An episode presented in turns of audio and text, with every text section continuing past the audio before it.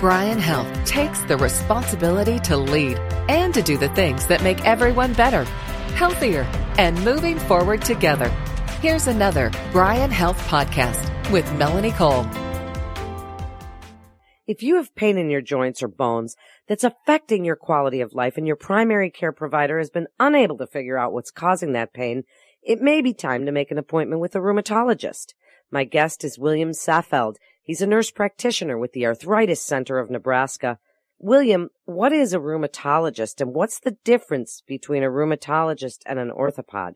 Well, a rheumatologist, according to the American College of Rheumatology, is an internist who has received training in the diagnosis and detection of musculoskeletal disease and systemic autoimmune conditions, commonly referred to as rheumatic diseases, which can affect the joints, muscles, and bones, causing pain, swelling, stiffness, and deformity. I think that's a fair enough description, however, somewhat limiting. Like many specialties in medicine, rheumatology is shrouded in mystery to the public, patients, and even most doctors. It seems as though many providers will consider a rheumatological disease when nothing else quite fits. It's a factor that attracted me to the specialty and that I like intellectual challenges, as do many other people that work in rheumatology. And the difference between a rheumatologist and an orthopod is really kind of continuing the answer to the first question in that it addresses a few misconceptions about rheumatology and that it's not just about rheumatism or arthritis.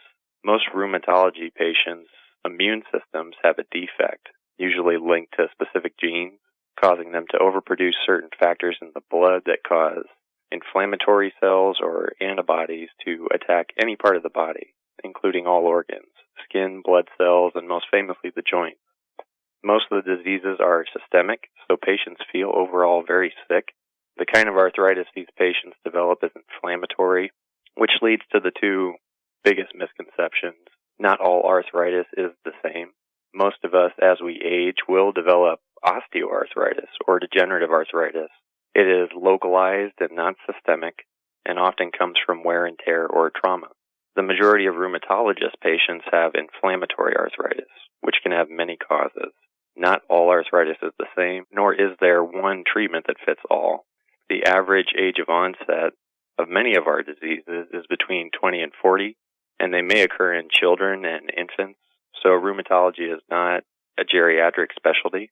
Although we do treat osteoarthritis or the arthritis of older people, the majority of these patients are treated by their primary care providers or orthopedics when surgical intervention or joint replacement is necessary. And that's what orthopods do. They are surgeons and rehabilitation providers how interesting that you described it as more autoimmune related than orthopedics and what a very, very good definition. So when you're talking about some of these conditions that you've described, whether it's lupus or arthritis, are medications the only treatments available? What else, what other modalities can a rheumatologist use? Well, even in the cases of osteoarthritic conditions, for example, there is not much pharmacologically available to those patients, and their symptoms can be painful and disabling. So, for example, in hand osteoarthritis, for example, functional CMC splints made by a hand occupational therapist is the best therapy. For knee osteoarthritis, it is a move it or lose it approach with recommendations for water walking, cycling, swimming, water aerobics, elliptical use, along with weight loss through dietary modification, Good support shoes and quadricep strengthening exercises is also recommended.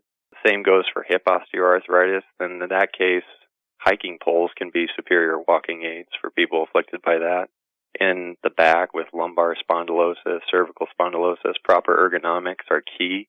Pilates, yoga, Tai Chi for flexibility and core strengthening along with good physiotherapists and a good attitude because these are all chronic conditions that most of the public suffer from as we age and are not corrected with a pill or intervention in most cases. So when people hear rheumatoid arthritis versus osteoarthritis, tell us a little mm. bit about the difference. Well, in terms of, as I discussed earlier, like rheumatoid arthritis is an autoimmune systemic inflammatory disease caused by inflammatory cells circulating in your bloodstream and causing inflammation in multiple small and large joints along with other areas of the body where generalized non-inflammatory osteoarthritis is the classic non-inflammatory arthritis confined to individual joints or the wear and tear degenerative arthritis, which we all develop as we age, and that is typically treated by primary care physicians or ortho- orthopods or orthopedists. Then tell us, William, how do you as a nurse practitioner work with the rheumatologist to do some of these modalities that you've mentioned and work on these types of arthritis? How do you work together? Well, our role as nurse practitioners are essentially to provide the preventative care, treatment, and management of acute and chronic illnesses. So for the nature of once they see the physician, they're diagnosed with it. They usually go through a period of stabilization with their therapies and then with the like preventative and ongoing care, we see patients, but also too beyond that point, but also the diseases in and of themselves evolve over time. So sometimes people with medications that previously did work, they stop you know basically having their efficacy and so they need to be reevaluated. Sometimes they develop new diagnoses along the way. They're very dynamic and complex diseases and they're not necessarily a static disease. So sometimes people get either much better over time, or some people start to accumulate new things over time too. You just have to be kind of ever mindful and collaborative with your physician and your group in general just to make sure you're not missing something in the diagnosis because they're very complex and evolving ones. And very rarely are they discrete where they're like very well defined and clear cut right from the get go. Well, that seems to be one of, as you say, the challenges of the field of rheumatology is that it's not always so clear cut. And one of the things that people hear about is fibromyalgia. They see commercials on TV for widespread pain. Tell us a little bit about fibromyalgia and the treatment options available. Well, fibromyalgia is a condition associated with diffuse aches and pains, tender points above and below the waist, fatigue, what they refer to as brain fog, and sleeping abnormalities. It is considered a central pain syndrome so, in other words, there is an abnormality or chemical imbalance in the parts of the brain that process sensory input and output so that sensory pathways are amplified. A minority of patients are depressed. There is also a genetic link, so family history is prevalent in that.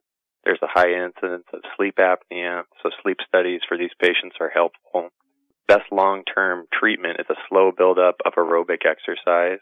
Best short-term treatments that are non-pharmacologically based are usually more desensitizing, like even something like hot baths or hot tubs that basically allow the person to relax. The only three approved uh, medications on the market for fibromyalgia are Cymbalta, Lyrica, and Savella, but there's also some other medications that can be helpful, but sometimes these are not always needed.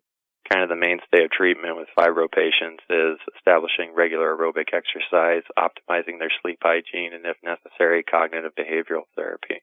So wrap it up for us, William, with your best information about rheumatology, what it is, and why somebody should come see a rheumatologist?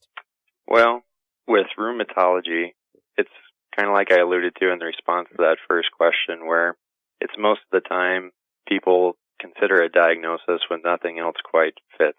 But for the nature of listening to patients, if they have swollen tender joints, if they have any kind of inflammatory process that's going on, those are usually the times that that warrants a workup to see if there's anything from a rheumatological standpoint. Other modalities, like you asked about earlier, even for the shoulder knee arthritis, I mean, sometimes occasional intra-articular injections with steroids can be helpful. With knee osteoarthritis, we do Synvisc injections as well, or gel made from like the rooster comb cartilage. That can help as a lubricant and anti-inflammatory. It alleviates symptoms in about 60% of patients for up to six months when combined with you know, appropriate lifestyle modifications. Also, we do a lot of bone mineral density testing to evaluate and treat osteoporosis because in these inflammatory conditions, bones are cells like anything else, and they can be impaired as to how they function and develop over time as a result. But we also have things like nerve conduction studies to assess carpal tunnel and ulnar nerve entrapment. So there's a multitude of diagnoses we see, everything from rheumatoid arthritis to mixed connective tissue disease even Sjogren's, fibromyalgia, uh, lupus, psoriatic arthritis, and the list just keeps going. So it's pretty esoteric beyond those major diagnoses, but it's just being mindful of what the patient's coming in complaining about and what their symptoms are. And so if there's a mindful clinician paying attention to that ongoingly, you can usually catch it early and it's very treatable in a lot of conditions. Such great information. Thank you, William, so much for being with us today and sharing your expertise in this very interesting topic. A special thank you to our podcast partner, Lockton Companies. For more information about rheumatology, please visit nebraskaarthritis.com. That's nebraskaarthritis.com. This is Bryan Health Podcast. I'm Melanie Cole. Thanks so much for listening.